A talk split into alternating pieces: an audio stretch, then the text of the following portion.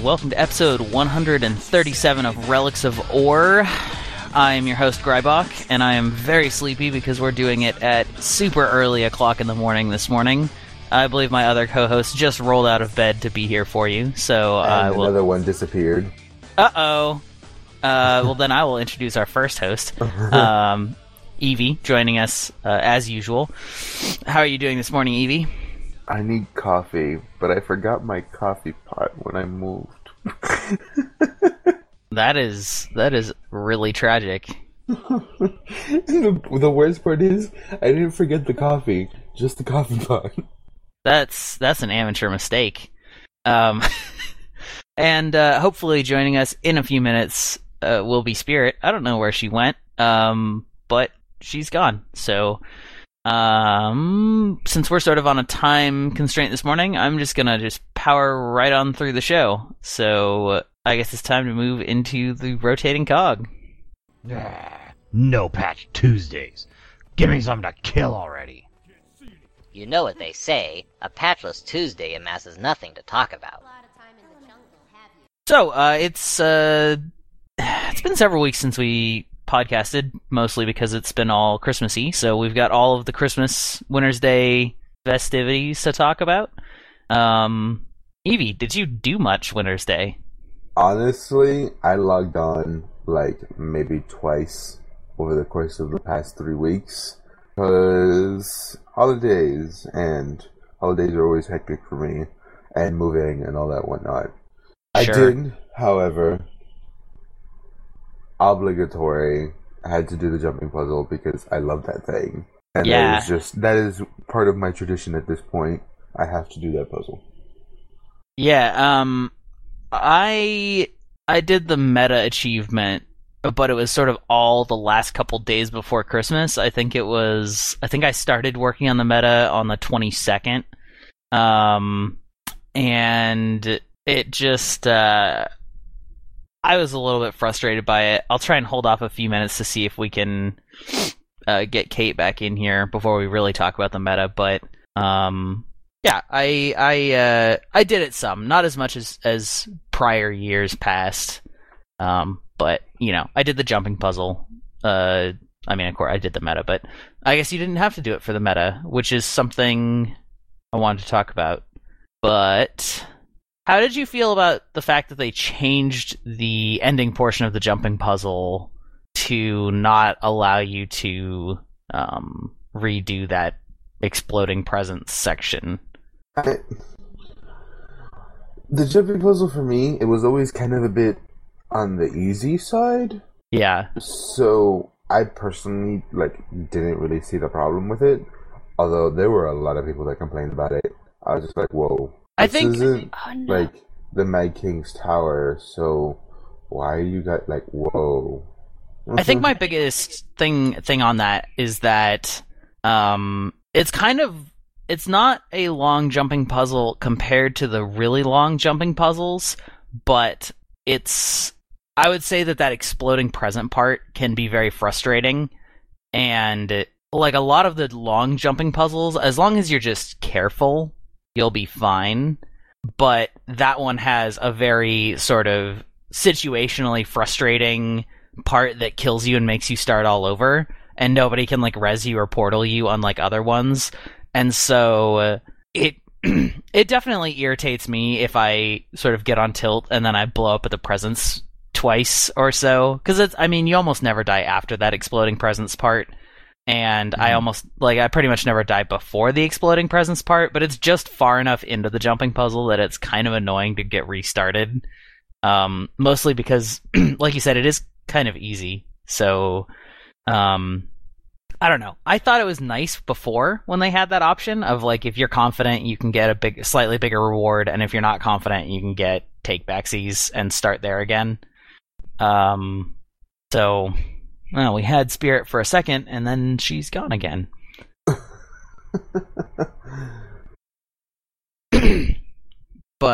I don't know. It's just, it feels weird. I don't know why that would change. You'd think that they would have to make a conscious effort to remove that, and it didn't have any problems. They would probably, thinking about changing the reward for it, And that just didn't end up happening, but the change to, like, accommodate that did. Who knows? Yeah, it's entirely possible. Well, not next year. Yeah, that's true. Or maybe in a few hours. Who knows? Yeah. I do have to admit, I feel a little bit bad griping about this, but I was kind of disappointed that not only was only Divinity's Reach really decorated, but only a very small portion of Divinity's Reach. Like... Well, the city's, like, destroyed. If I was, you mean Lion's Arch? Or... Yeah. Yeah. That's what I meant. I don't know why I was thinking that with Divinity. Wow. I have not... Look, I don't have my coffee pot, okay? Yeah, no, it's... I understand. But, like, it's... And I know that they've said that they do it by hand every year, which is, like, kind of crazy pants. But, yeah, I mean, and that's clearly got to be part of it. It just feels like so much less of Tyria was Wintersdayed up this year that it was a little disheartening, you know? Like, I didn't look on the website to figure out where was decorated, and so I actually tried to physically find where was decorated, and I went to LA, even though, like you said, it's destroyed. It's still sort of a hub, because it's got everything in it in tight clusters still. Yeah. And so, yeah, I mean, I ran all around LA trying to find any Wintersday anything. You know, and I couldn't, and then I asked Spirit, like, did they just not decorate this year? And, you know... She pointed me in the right direction, but it was a little bit... Oh, because... And then, right, and I knew that it was in Divinity's Reach at that... She told me it was in Divinity's Reach, and then I couldn't find it decorated in Divinity's Reach either until I went to that one district. But, I mean, that's not, like... That's not a super big deal. It's just kind of... It's something that you're typically used to that wasn't there. Yeah, so well, it's like Halloween always, you know, decorates up Lion's Arch hugely, and it still decorated ruined Lion's Arch, right? Like a lot. Yeah, a good bit. But that's really more of a tradition thing for Anet. Like Halloween's always been the big holiday in Guild Wars. It's true. That's true. Yeah, Halloween's always been my favorite one in Guild Wars. So, but okay, well. I guess I'll just briefly mention the meta event because Spirit's still not back and you didn't really do it. But I found it... I don't know. I guess maybe I'm just an idiot and maybe I haven't played Guild Wars 2 enough lately. But I want to say four of the achievements were infinite repeatables and they didn't count towards it, which I can understand why... They wouldn't want it to count each time, but for some reason in my head, I thought that they would count the first time that you achieved them. And I don't remember if it used to be that way on some of them, like if they had a first time achievement and then a repeating achievement. But, that seems like it would be the intuitive way to do that. Yeah, and it... Because, and also partly because that would mean there were 15 achievements, and you needed 11, which was, like, kind of a standard way to do the metas for... That had a lot of different things that you could or had to do. Mm-hmm. And so, that was frustrating for me when I did... the jumping puzzle was one of them. I was expecting to get progress towards my achievement for doing it, and I was having a hard time this year. I don't know why... But I just got really on tilt when I was doing it, and then I finished it, and it didn't count towards my achievement. And then the same thing with doing X number of Wintersday Choir, although that is easy. That didn't bother me so much, but after I did it, 15 or 30 times or whatever it was, and then it didn't count for my meta achievement, I was like... That's a lot of time. It's a lot of times. Yeah. So there was like a lot of grumbling from me on that. And then I got down and I did all of the achievements and the only one I had left. Oh, and then I also did the 50 Toypocalypse, survive 50 rounds or 50 waves of Toypocalypse, which I think was also not either that or it was survived 10 rounds. Whatever. 50? I don't remember. One of them 50? What? It was 50 waves, I think is what it was. That was a repeatable one too, because there's like 40 or 50 waves in a full Toypocalypse from start to finish. Mm-hmm. That was Toypocalypse, right? I always mix up the names of the instance and I always mix up the names of the dungeon and then the like co-op instance thing. I think you got it right. Yeah. Yeah, so I did that, and then once again it didn't frickin' count. And then all that I had left was the Dolyak grabbing presents that get knocked off of it. That achievement was infuriating. Yeah, you came in right at the same time. Welcome back, Spirit, our final host for the episode. Spirit, how are you doing this morning? Hi, I'm Technical Difficulties, and I'm here to ruin your day. Well, at least you're awake. Look. I've already apologized. Oh, no, I'm not saying it. I'm saying that, like, the technical difficulties have awoken her, you know. Oh. It's not as a besmirchment to yourself or myself, but I spoke to her 10 minutes ago, and she was all, yawny Spirit. And now, like, her computer's blowing up, and now she's angry. I had to apply percussive maintenance. Excellent. Okay, so we're just talking about the meta achievement and how it shouldn't have been frustrating, but for some reason was, and either it was because I'm an idiot now or there were frustrating aspects to it. Yeah, so all I had left was the present one, and I also want to say that I did not understand that picking up those presents was not counterproductive to the event.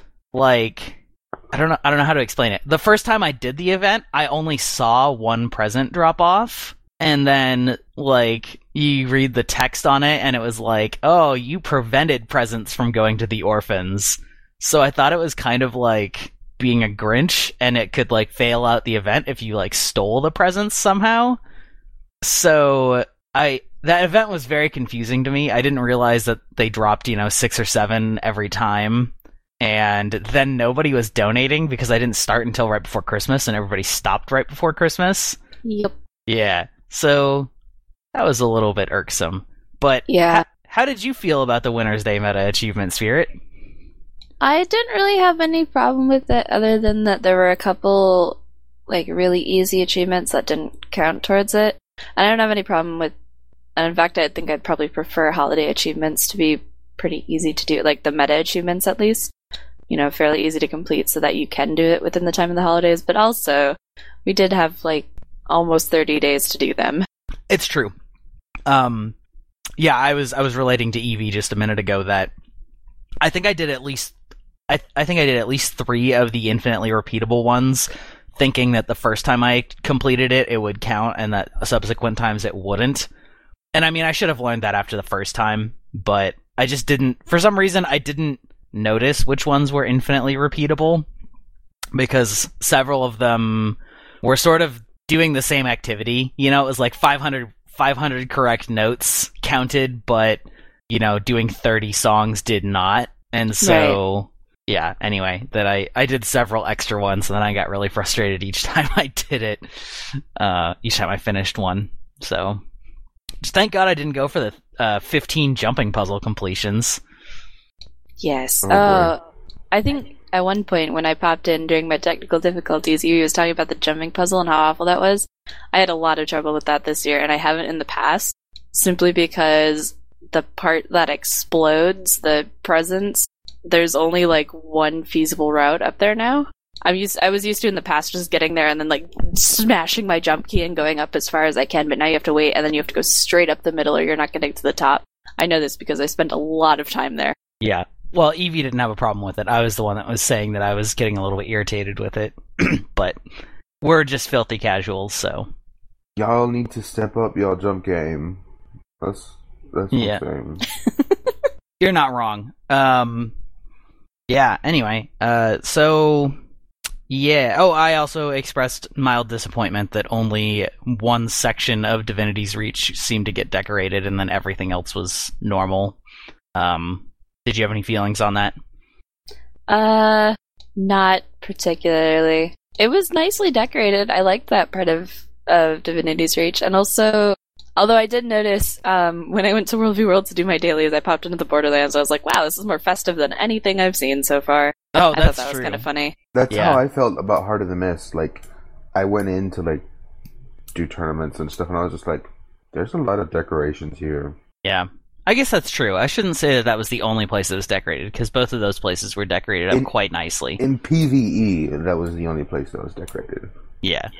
I feel like it's worth mentioning, I logged in, and I was just messing around in my inventory, and then somebody ran up in front of me, and they had the title, Deer Commander. Not like deer as in the start of a letter, but deer as in the animal. And I immediately thought of Kate, and my first thoughts were, does Kate know about this title, and how do you get it? So, Kate, how do you feel about that title? It's so good!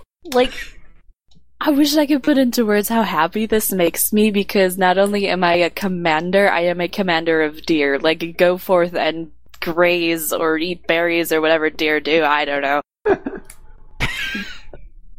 Graze the Borderlands. Yeah, I was really excited about it as soon as I saw it as well. I had basically the same experience somebody else was wearing, and I went, hold everything, stop doing what you're doing, we're getting this title immediately. 420, graze it. Wow. Yes. Yeah, it was great. For anybody not in the know, it's just takes 3 days to do it, and we think that you still have time to do it if you get on it, like, today, meaning Saturday or Sunday, before reset. You might be able to finish it. Actually, yeah, if you do it Sunday before reset, I think you'll get Sunday, and then Monday, and then Tuesday morning, maybe, or Monday night, because it takes 3 days, 3 resets to get. I'm actually in the middle of it. I have my 3rd day to do tonight, but... I thought it was cute, and then there's a collection that you do afterwards. Kate, did you do that? Or Evie? I guess Evie didn't really do any Wednesday, so... Yeah, it's really... I guess it's a little misleading, especially if you look at guides, but all you have to do to get that collection is 1 jumping puzzle in each of, like, the... Like, an Asura jumping puzzle, a human one, Sylvari one, and so on. Really not hard at all to do. Is it specific ones? There's a number that you can choose from, and there's a guaranteed drop from the chest. So you have a choice of, like, Morgan's Spiral or, like, the big one in Mount Maelstrom, like the Hidden Garden or whatever. Mm. So you have a lot of choices at, you know, which jumping puzzle is your favorite or easiest and least time-consuming to do. At least you don't have to do Dream Dark Enclave, right? Oh, boy. I don't think so. Yeah. I'll probably power out that one afterwards, which gives you an interesting item, right? It's basically Madri for Dragonite, or for the Imperial Stars. Oh, yes, it does, and I swear it gives better loot than Madri, just from my own experience, but I think it's just that. I think that's Madri, the general consensus. Yeah, I don't know, it seems to me like Madri and the Imperial ED Star, that the name escapes me, just have such big loot tables that you can get some crazy good stuff, but then also, like, a crap ton of junk. Yeah. I got, the first day I opened mine, I got an Azurite Orb, which, if you're not familiar with it, it was available for, like, a very short time about a year ago, so I made 9 gold off of it my first day. Wow, that's nice. Well, I think part of the reason for that is because it's a much less common material than Bloodstone. It really depends on your, like, what you do with your time as you're playing. If you're someone that does jumping puzzles all the time, or, like, dungeons and all that, you actually might come into more stars than you do dust, which is probably part of the reason why they even put this in the game in the first place. I think it's because there's more of a cap on that, though. Like, since those are only once per day per path, yeah. You know, there's sort of a hard cap on how much, not a hard cap, but there's a diminishing returns cap on how much can be made how many stars? Population. Yeah, exactly. Like, people are drowning in Bloodstone dust. Like, just drowning in it. I mean, even I am, and I haven't champ farmed in ages. That's not true. I've done Edge of the Mist farming, but yeah, I think that's probably why. I've heard people getting exotics from it, and not like those people that are like 1 in a billion that gets one. It seems like a moderate number of people have gotten exotics out of them. Just wait until someone gets a precursor. I know, right? Everything in the game can drop a precursor. Air quotes. I also liked that they put in a collection for the old Wintersday skins. I thought that was kind of cute. I had 6 out of 8 or whatever, or 8 out of 10. I only needed to get 2 more. And what does completing the collection give you? It's a little Wintersday script. It's very cute. Yes, it's adorable. It's like, his name's like Scritterclaws or something like that. Yeah. Yeah, no, it's pretty adorable. I have real internal conflicts about whether I want to display him or Fustavu, but I go with Fustavu because he's rarer. Anybody have anything else to say about Wintersday, or should we move on into other things? I guess... Calculator's Corner. Actually, I have one more thing that's in Rotating Cog and is not in Wintersday that we just brought up, which is login rewards. We brought it up earlier. Because that changed since we had our last podcast. Oh, yeah. How do you feel about that? Evie, I think it's really good. It gives people incentive to actually get into the game.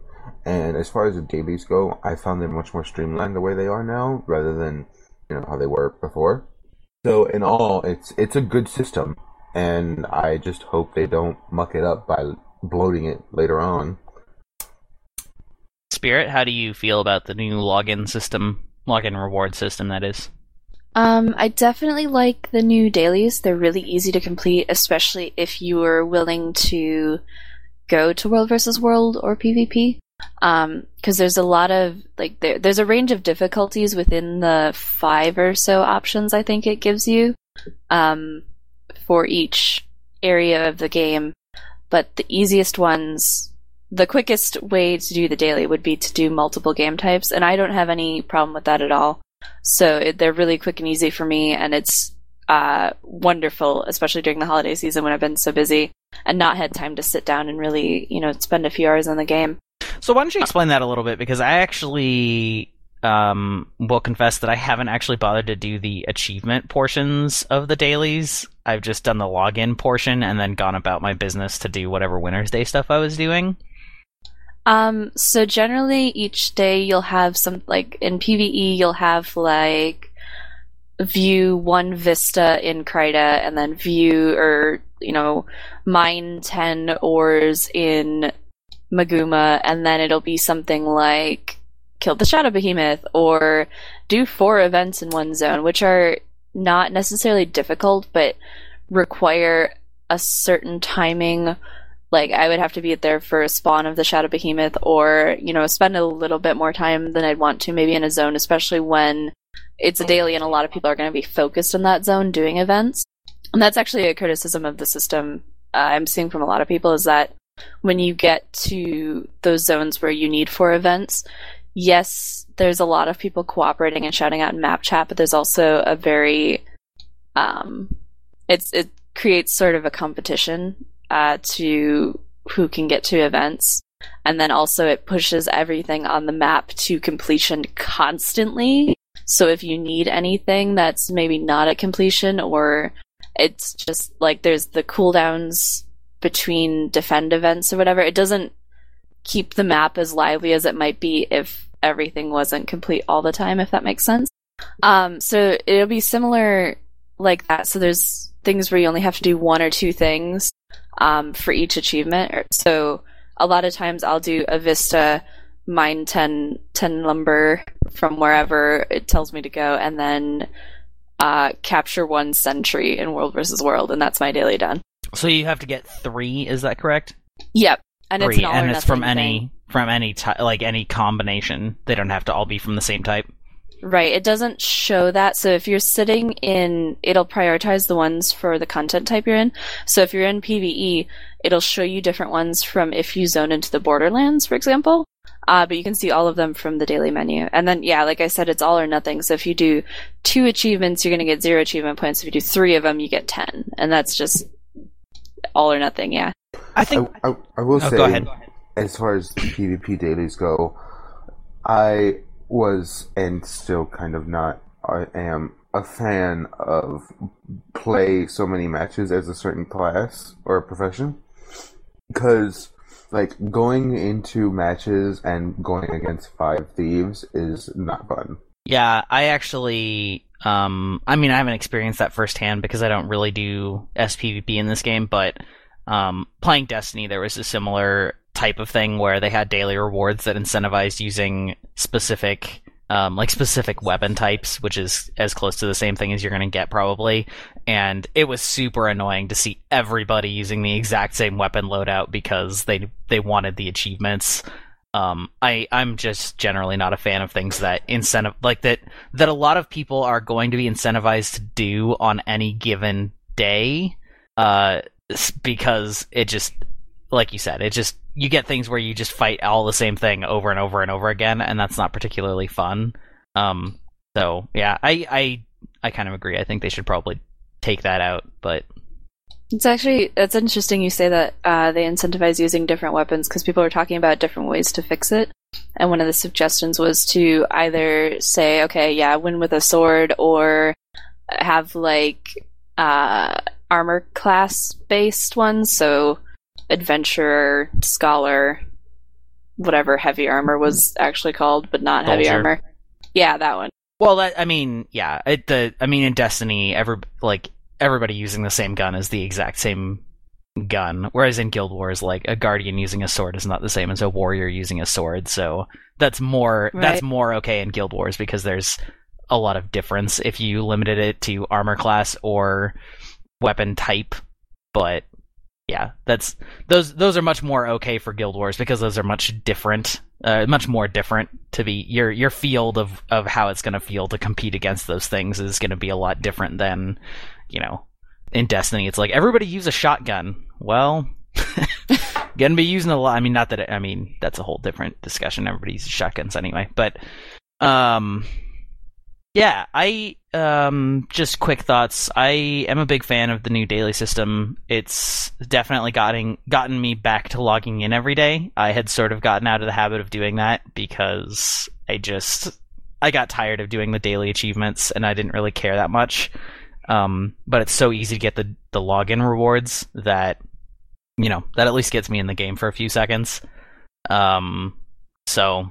I think that's a good system, and I think it's also good for the people that are achievement point hunters because it's easier to get the achievement points, and it's not as much of a compulsion tug to complete a million of them every single day. Yeah. I think pretty much everybody's pretty happy with this new system, so I think that's great. I think what's really good is they didn't penalize people for wanting to do all of them in one day, because you still get experience for doing them, which is, I think, a really good middle ground. And you also get activity-appropriate little mini-chests for doing them, too, which I noticed, which is a really cool idea. Yeah, there was one day where you had to do, or it was a daily fractal and then a daily fractal 10 to 20 or whatever, so I got 3 pristine fractal relics from doing a level 11 fractal. Yeah. That is my favorite. Yeah, that's good. Oh man, it's such a shame. We have so many good segues into much later content from the show from this first section, but we're not going to. So let's just move right on into the next segment, which is Speculator's Corner. The sky will be blue. I heard it's going to be produced by ArenaNet. I heard you can use a keyboard with this game. I heard you'll need a monitor to play this game. I heard this game will work on Windows 7. I heard that Norman are really tall. That's just speculation. So, our finale is next week, and by our, I mean the season's finale, not Relics. We ain't going anywhere. Yeah. We have an official trailer. Anybody want to talk about that? It's confusing. Why is it confusing? ArenaNet has been moving towards these trailers that have, frames, basically. It's oh, here's a scene, and another scene, and another scene, and another scene. And it's just so jumbled and unconnected, like at a glance, that it's confusing. Yeah. I miss the old like cinematic things. Yeah. Somebody posted an interesting thought. We've got a link to a video that was fan made that actually Peter Freeze, one of the writers, linked on Twitter, and it's sort of a combination of a summary of season 2 and a trailer for the finale of season 2, and I think it's really well done. The video, I think, is just called "This Is Not The End," which is based on the song that it's using, and it's really good. And I mean, I feel bad kind of saying this, but I feel like it's a lot better than the ones that ANET puts out. But somebody said that the reason they think that is the case is that the ANET ones try really hard to not spoil anything that has happened or that will happen. They try and avoid spoilers all around. So if you haven't done season 2 yet and you watch this trailer, it doesn't really spoil very much for what watch the official trailer. It doesn't really spoil very much of what happened during season 2, except, you know, Kate stealing an egg. That's true, but as you said, the context is so confusing and it's so jumbled that you see these little glimpses, but they're so without context that it doesn't really tell a story so much as it's a lot of glimpses of story things. Mm-hmm. And I do have to wonder if they have sort of some internal policy on how spoilery they can make these trailers, or spoilery for past content that sort of is preventing them from making trailers that are as cohesive as, you know, a lot of these fan-made trailers that we're getting that are really good. I wouldn't doubt it, because, I mean, at the end of the day, it's a way for them to make money, living story. Right. Because anyone that isn't experiencing it right now and ends up coming back or joining later on, if they want to experience the living story, they need to pay for it. Right, and it's a bit of a quandary too, because if the trailer is too confusing or jumbled, it may not get people interested in coming back, you know, in the first place. But if it's too specific or spoilery, kind of like the "This Is Not The End" one, you may feel satisfied with just watching that and feeling like you pretty much know what's going on. So yeah, it's an interesting dilemma to have. Do you have any thoughts on that, Kate? I think the dog is barking. I appreciate them trying to keep spoilers out of their trailers. Even past spoilers? Yeah. It seems really... I don't know. I guess because I play each release, I don't mind it as much. But I think if I didn't play them all, or like if I wanted to play a few at once, like that was just how I decided to play it, I might be a little bit more annoyed. But then again, I'm not sure if the people who are playing... like that, like in big chunks, would be kept up on all the trailers? I don't know. Yeah. Interesting food for thought. So do you guys want to talk about sort of the content of the trailer? Confusion aside, we have a few little teaser things that it looks like. Look. As far as the teasers go, we're going to have some old dude show up. I'm not going to say who. And stuff is going to go down. That's all I know. I'm gonna say who. It's freaking Turai Ossa. It's not Rurik. Who would say it was Rurik? I don't know. People were saying that they're like a ghost. It must be Prince Rurik. Well, actually, no. There's a little bit of merit to that since Ritlock's got Sahathan and he's in the Mists or whatever. But I heard someone say that and I went, wow, that's a weird story twist. So I put up a picture of the ghost from the trailer, Rurik's wiki picture, and Turai Ossa's wiki picture, and it's way, like, so much closer to Turai Ossa that it's not even funny. It might just be Anolonian. I don't think so. I think it's, I guess, semi-spoiler alert, but between the Ascension runes on the cave and the Forgotten, and then having a, for lack of a better word, ghostly hero, I think it's Turai Ossa. It'd be really funny if they did like an homage or like a throwback and had like ghostly hero somewhere in like the update when he's around. Our character doesn't necessarily know who he is unless he kicks down the door and he's like, "Hey folks, I'm Turai Ossa." here to ruin your day. I don't know what his motivations are other than being ghostly, so. Yeah, I mean, maybe Ogden will fill us in. Well, Ogden didn't do Ascension and Prophecies, because whatnot. Yeah. Well, that's true, but not in the core story, but he knew the people who did go through Ascension, so he might have at least... He was at least around for when that went down during the Flameseeker Prophecies. No. Yeah. Who knows? Plus, he's a scholar. I mean... Yeah, more than anything else, it would be that. Yeah, actually, I was watching... I think it was Wooden Potatoes' breakdown of the trailer, and he mentioned how he's worried about Ogden dying because he's become kind of this very convenient font of knowledge, and how there's this trope in TV and movies, I guess all media, that the very knowledgeable character you get to, like, your hero gets to speak with him, and he's like, let me tell you this very important plot point, and then he dies. Yeah, exactly. You get them to realize how important a resource they have, and then get them to get ready to start relying on it, and then bam, dead. We're gonna get the egg back, and Ogden's gonna eat it, and he's gonna die. Somebody's gonna fry it up with some bloodstone dust. I was just gonna ask, is it scrambled or like fried? Gotta be scrambled. Like scrambled. The future of Tyria is now over because Ogden wanted eggs with his breakfast. Yeah, scrambled, you add some cheese, and then you, like, pepper in some bloodstone dust. Delicious. And he turns back into a non-storm dwarf and just loses his memory, which would be the same thing as dying in the case of the knowledgeable character. Yeah. So, so we know that this is going to be the end of the season. I believe it's been confirmed in various places. I know it's been confirmed on Twitter. Somebody put in the show notes, will it be on par with the end of season 1? I think Kate put that. Kate, what do you think? No.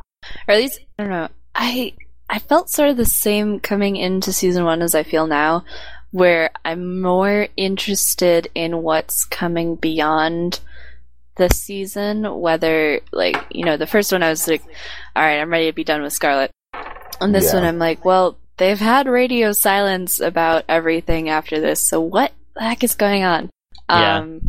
Which I think is an unfortunate byproduct of just how it works out, like, it being part of a game, because if it was a TV show or something, I'd never be like, oh, well, what's happening next season? I don't care about this season, but it's just because it's tied into so many other things, I think, that I'm more invested in that. But also just in general, I think by this point in season 1, we had a lot of these big, crazy world events going on, and there was a real sense of urgency and a sense of...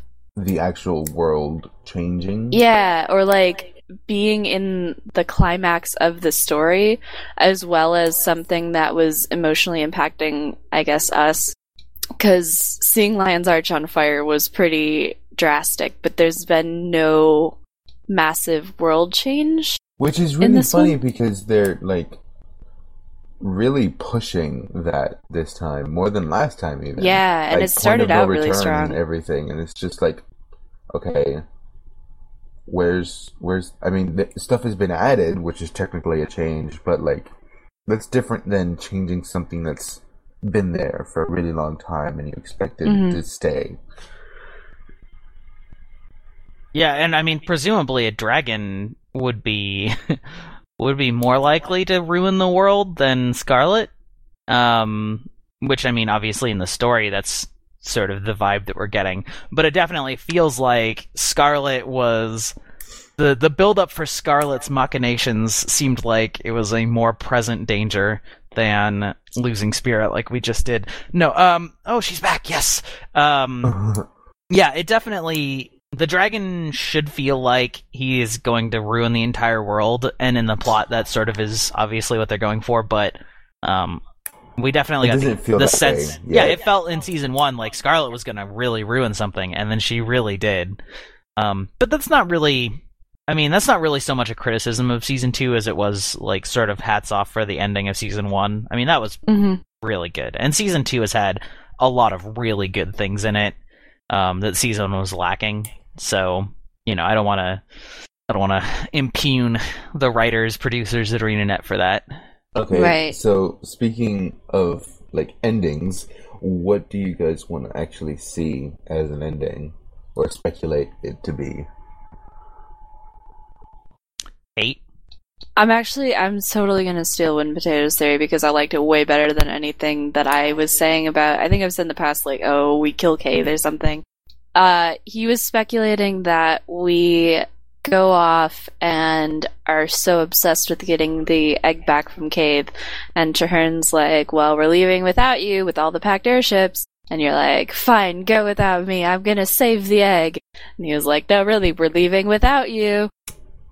And you're off getting the egg, and they leave, and then you come back from the egg, and you're like, packed, give me a report. And they're like, all of the airships were destroyed by Mordremoth because you weren't there, and Trehern's dead.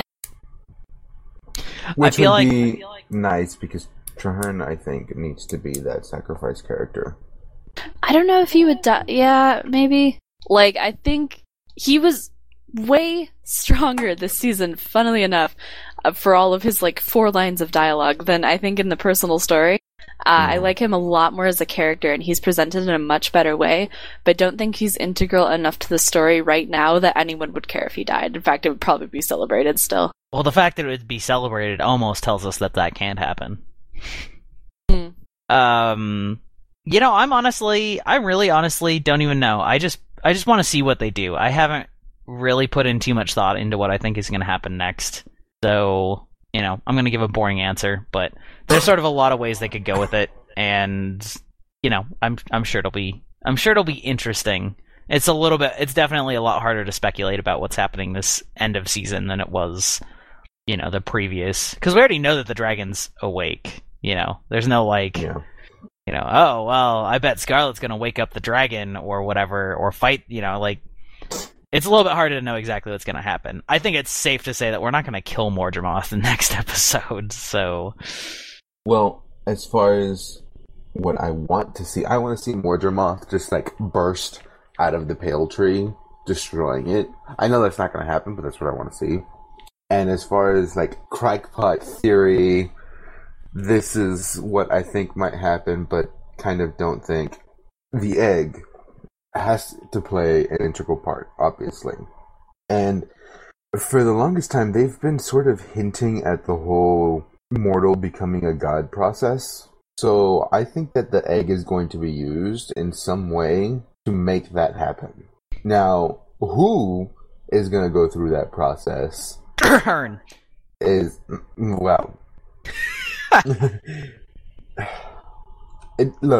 be a full circle at that point, because everyone compared him to Cormier. Exactly. Though it would be interesting if it ended up being Cave, or even one of the new Iconics. Yeah, one of the Biconics. I thought of something that I want to see come into play, and I want to see Malik's Tree come into play somewhere. Since we're already in the business of adding new maps, I want to see a new Pale Tree, or Dark Tree, or whatever. A new Sylvari Tree. The Cream Tree. Sure. Alright, we lost Kate again, but hopefully it's just for a second. I'm going to move us along, though, because we're on time constraints this morning. I wish we weren't, but we are. Does anybody have any thoughts on status of Ritlock? Actually, wait. I'm gonna put that off because I know what your answers are. There's sort of been a big to-do in the community about PAX South. It's coming in 2 weeks from now. It will actually, in fact, at the time of this recording, be exactly 2 weeks and 1 hour from now.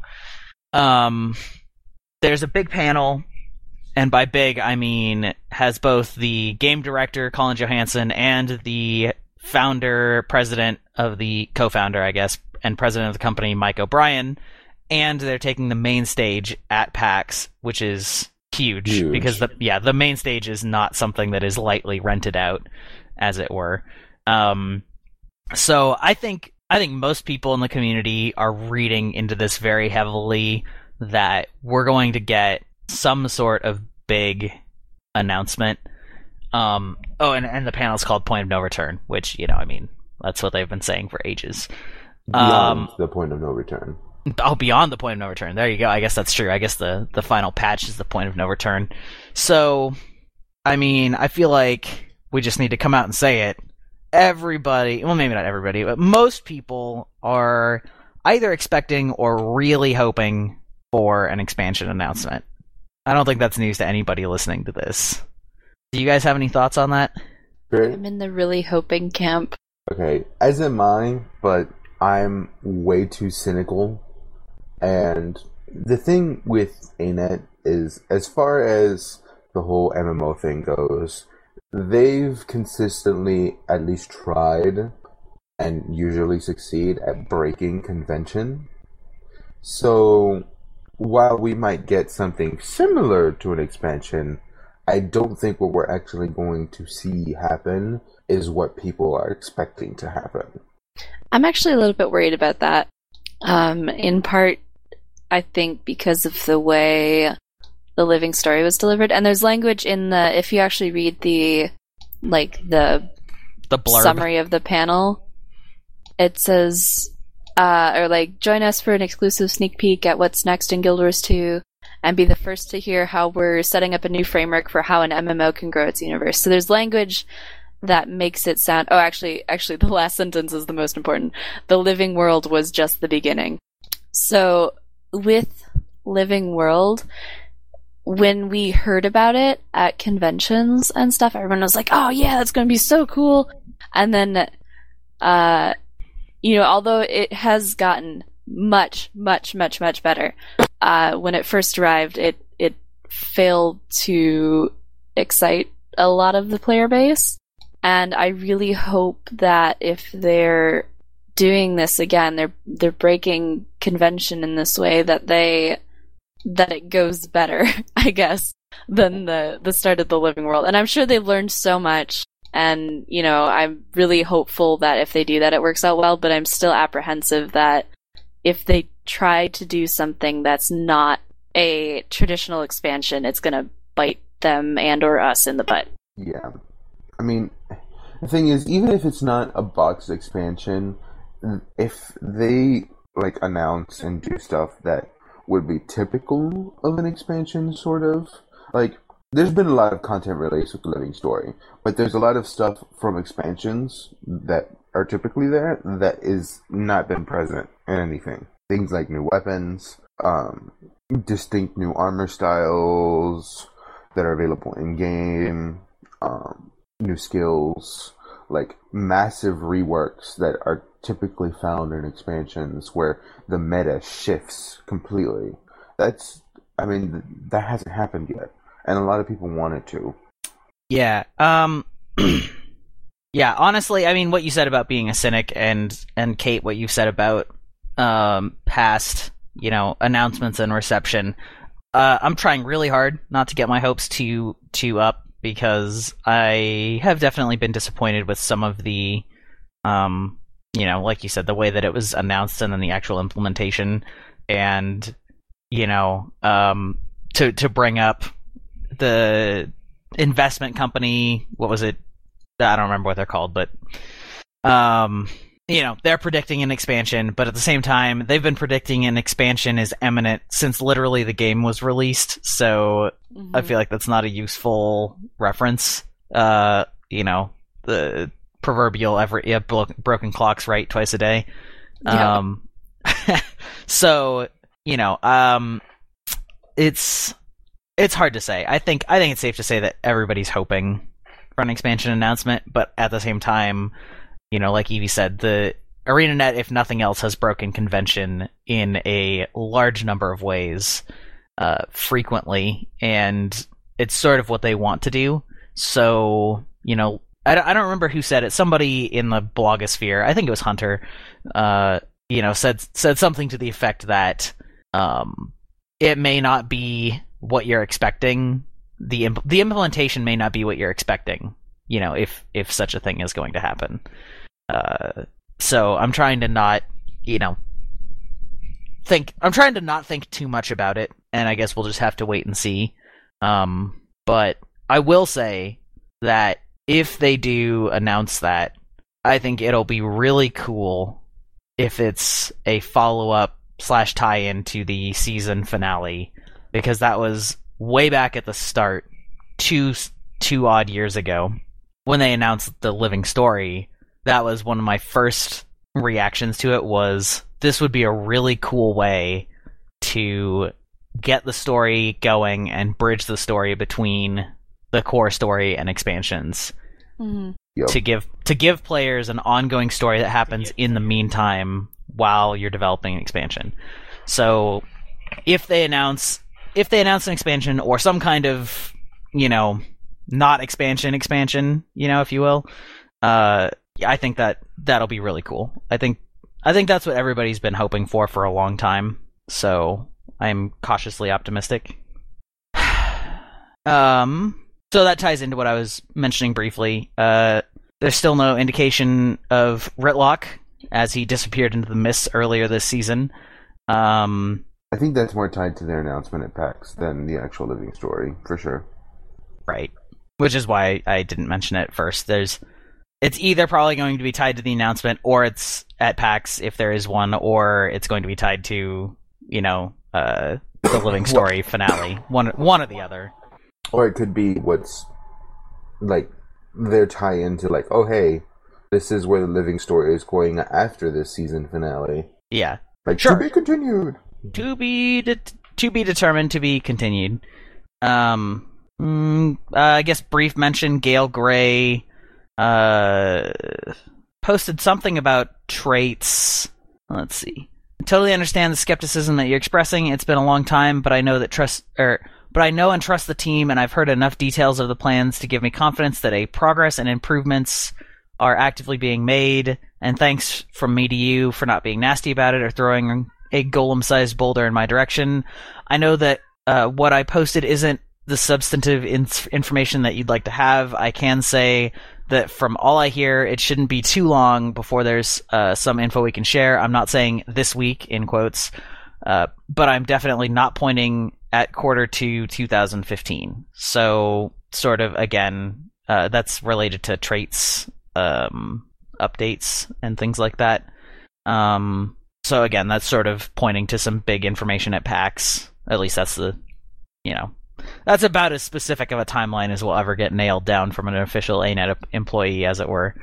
I thought it was funny, someone mentioned that before lunch when they were talking about what party size would actually be for this game, someone was like, one of the devs said something along the lines of, well, it's probably not 4, and it's probably not 6, so I think how this is kind of a similar situation to that. Yeah.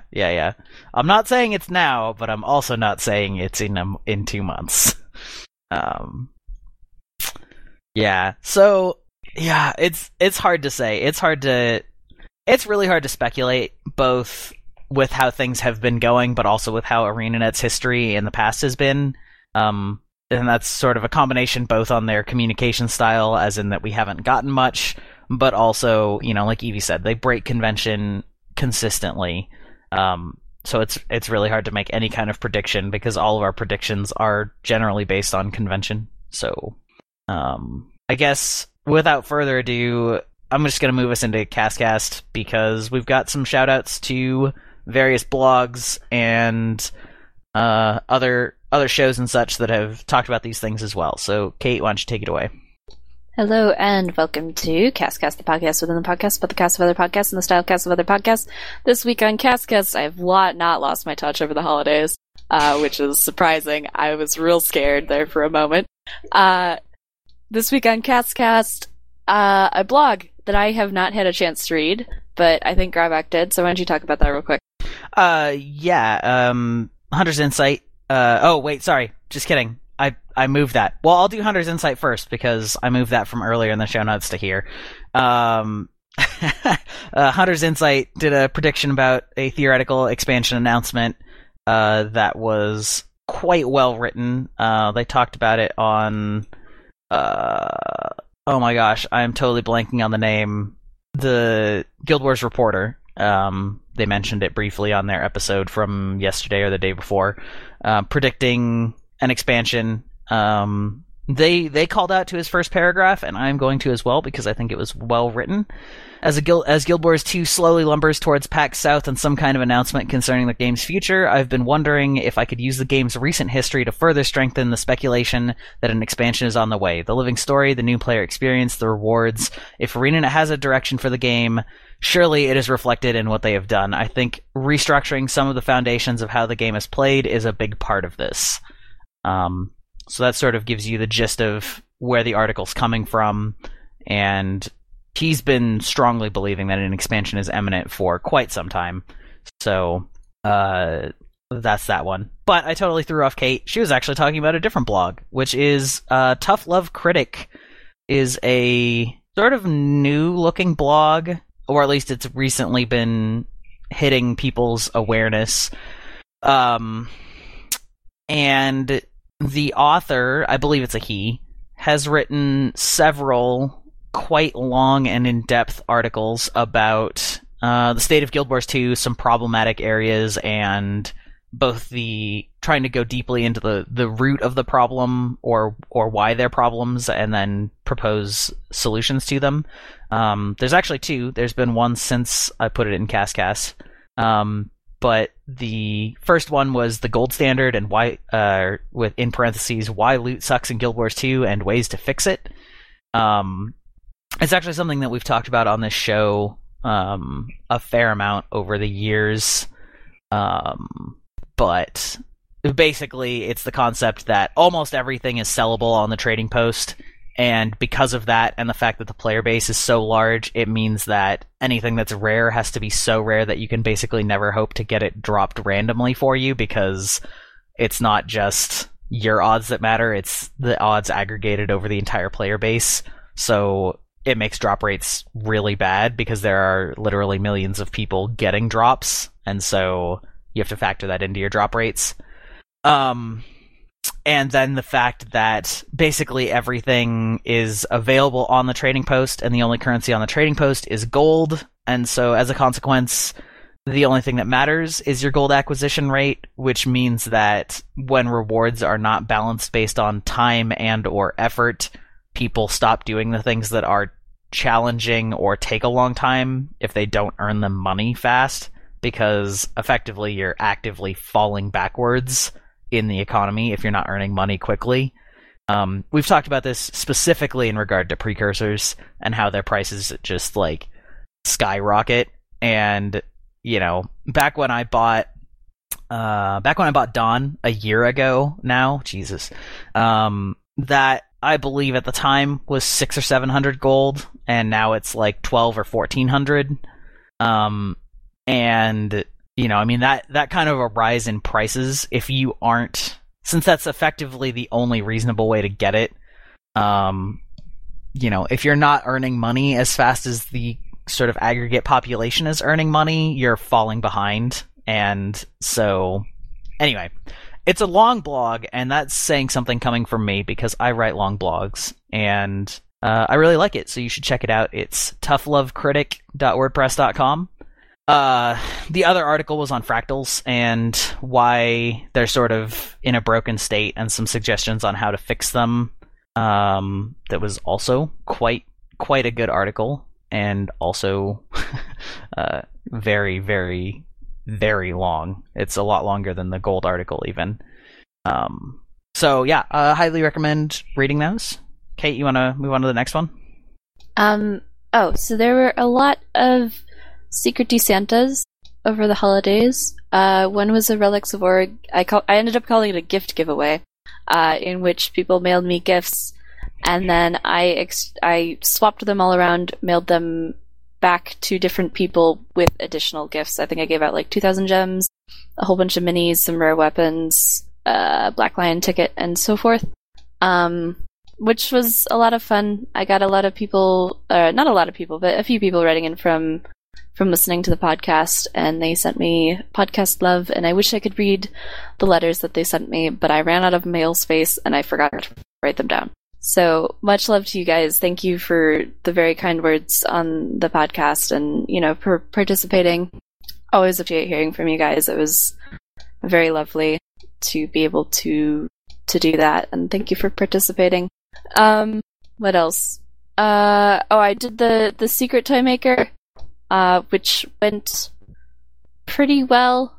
I think, from as I understand it, there were a few people who did not get gifts back from their Secret Santas, but then the creators organized more gift giving so that people who gifts would get gifts from people who signed up to give additional gifts. So shout out to those people who were kind enough to pick up the slack.